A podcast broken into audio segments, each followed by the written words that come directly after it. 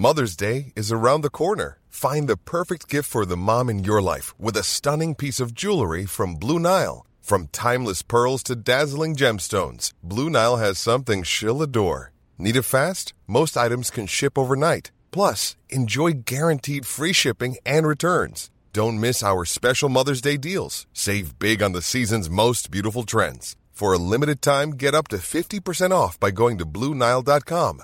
That's BlueNile.com.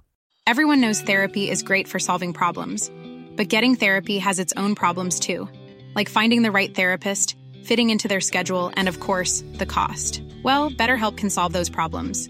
It's totally online and built around your schedule. It's surprisingly affordable too. Connect with a credentialed therapist by phone, video, or online chat, all from the comfort of your home. Visit betterhelp.com to learn more and save 10% on your first month. That's BetterHelp H E L P.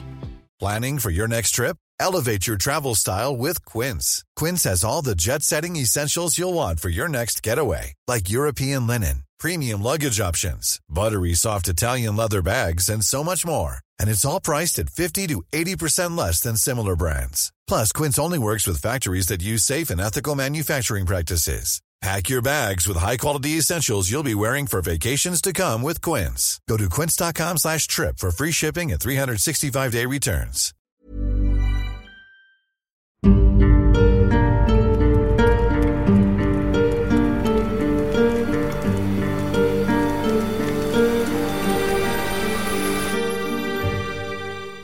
Bienvenue dans ce nouveau Curiosity. Aujourd'hui, on va vous présenter un lieu pas forcément très beau, mais rempli de légendes, de croyances et de mystères. Pour cela, il faut se tourner vers les États-Unis, plus précisément sur une forêt près de Harper's Crossroad, dans le comté de Chatham, en Caroline du Nord. Là-bas se trouve un cercle stérile de toute végétation d'environ 12 mètres de diamètre, qui porte le nom de The Devil's Tramping Ground, que l'on pourrait traduire par le terrain de promenade du diable.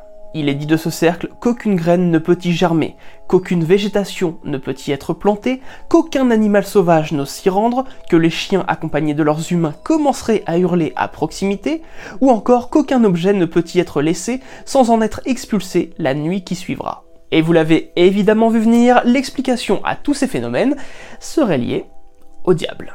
Dans ce cercle, le malin viendrait marcher la nuit afin de réfléchir à comment s'approprier de nouvelles âmes humaines.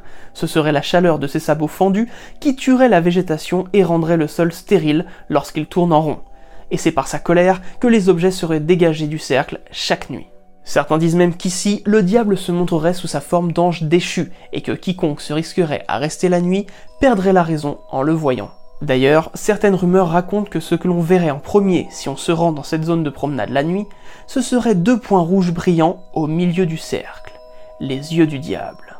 Sympa, non? Cette légende est connue depuis la fin du 19e siècle et ferait écho à des croyances venant des Premières Nations d'Amérique. De nombreuses personnes, comme le journaliste John William Arden, ont affirmé que les natifs de Chatham disaient que le diable se rendait dans ce cercle pour tourner en rond pendant qu'il réfléchissait. Dans son recueil de 1947 intitulé The Devil's Tramping Ground and Other North Carolina Mysteries, John William Arden a même écrit Là, parfois dans l'obscurité de la nuit, la majesté des enfers du mal marche silencieusement dans ce cercle nu, pensant, complotant et planifiant contre le bien et au nom du mal.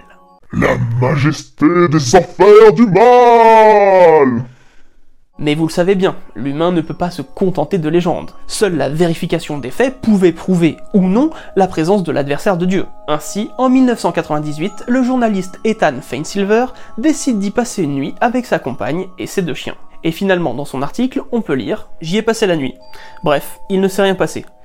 Pas vraiment. J'ai cru entendre des bruits de pas, ils n'étaient pas assez bruyants pour être quelqu'un qui se promenait autour de la tente. Ils étaient étouffés, comme fantomatiques.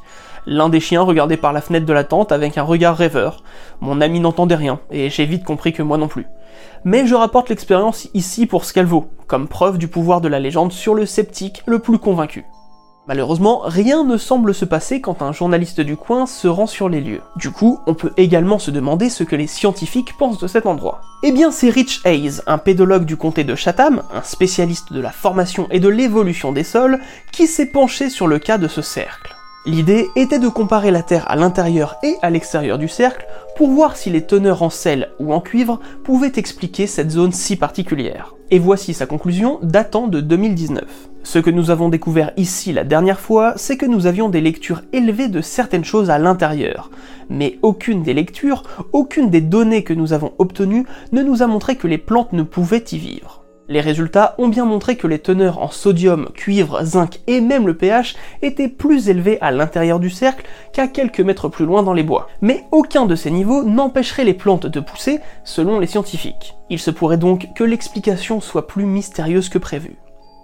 Ou pas la région est connue pour regorger de pierres alléchées naturelles qui auraient pu causer ce phénomène.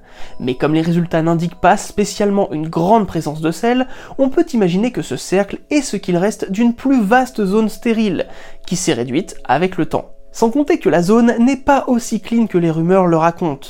De nombreux déchets comme des emballages plastiques, des canettes de bière et surtout des restes de feux de camp ou de cramage de pneus sont retrouvés dans le cercle. À croire qu'on pollue tellement notre environnement que même le diable a lâché l'affaire. Dans son article, le journaliste Ethan Feinsilver écrivait déjà À environ 100 pieds de la route, jonché de récipients de bière, de nourriture et des restes d'un feu de camp, le Devil's Trumping Ground arborde de nombreuses digitaires sur son chemin circulaire, supposé inviolable. Du coup, le pédologue Rich Hayes propose l'hypothèse suivante. Je dirais que ces nombreuses cendres ont un effet sur la capacité de la végétation à pousser ici. En gros, ce seraient les gens, les fêtards et les ados de la région qui, à cause de la légende persistante, entretiendraient involontairement la zone de promenade du diable. Et on en veut pour preuve le panneau d'indication du lieu qui est régulièrement volé. Cependant, le scientifique rajoute tout de même, le fait qu'il y ait des récits remontant à des centaines d'années au sujet de cet endroit dénué de végétation me fait penser qu'il y a d'autres explications que les campeurs et les feux de camp.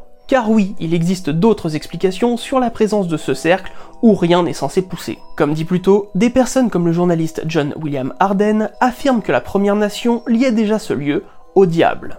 Or, on sait que les histoires de diable dans cette région sont venues avec les colons irlandais et écossais durant le XVIIIe siècle. D'ailleurs, ils ont rebaptisé tous les endroits un peu étranges des villes quelque chose.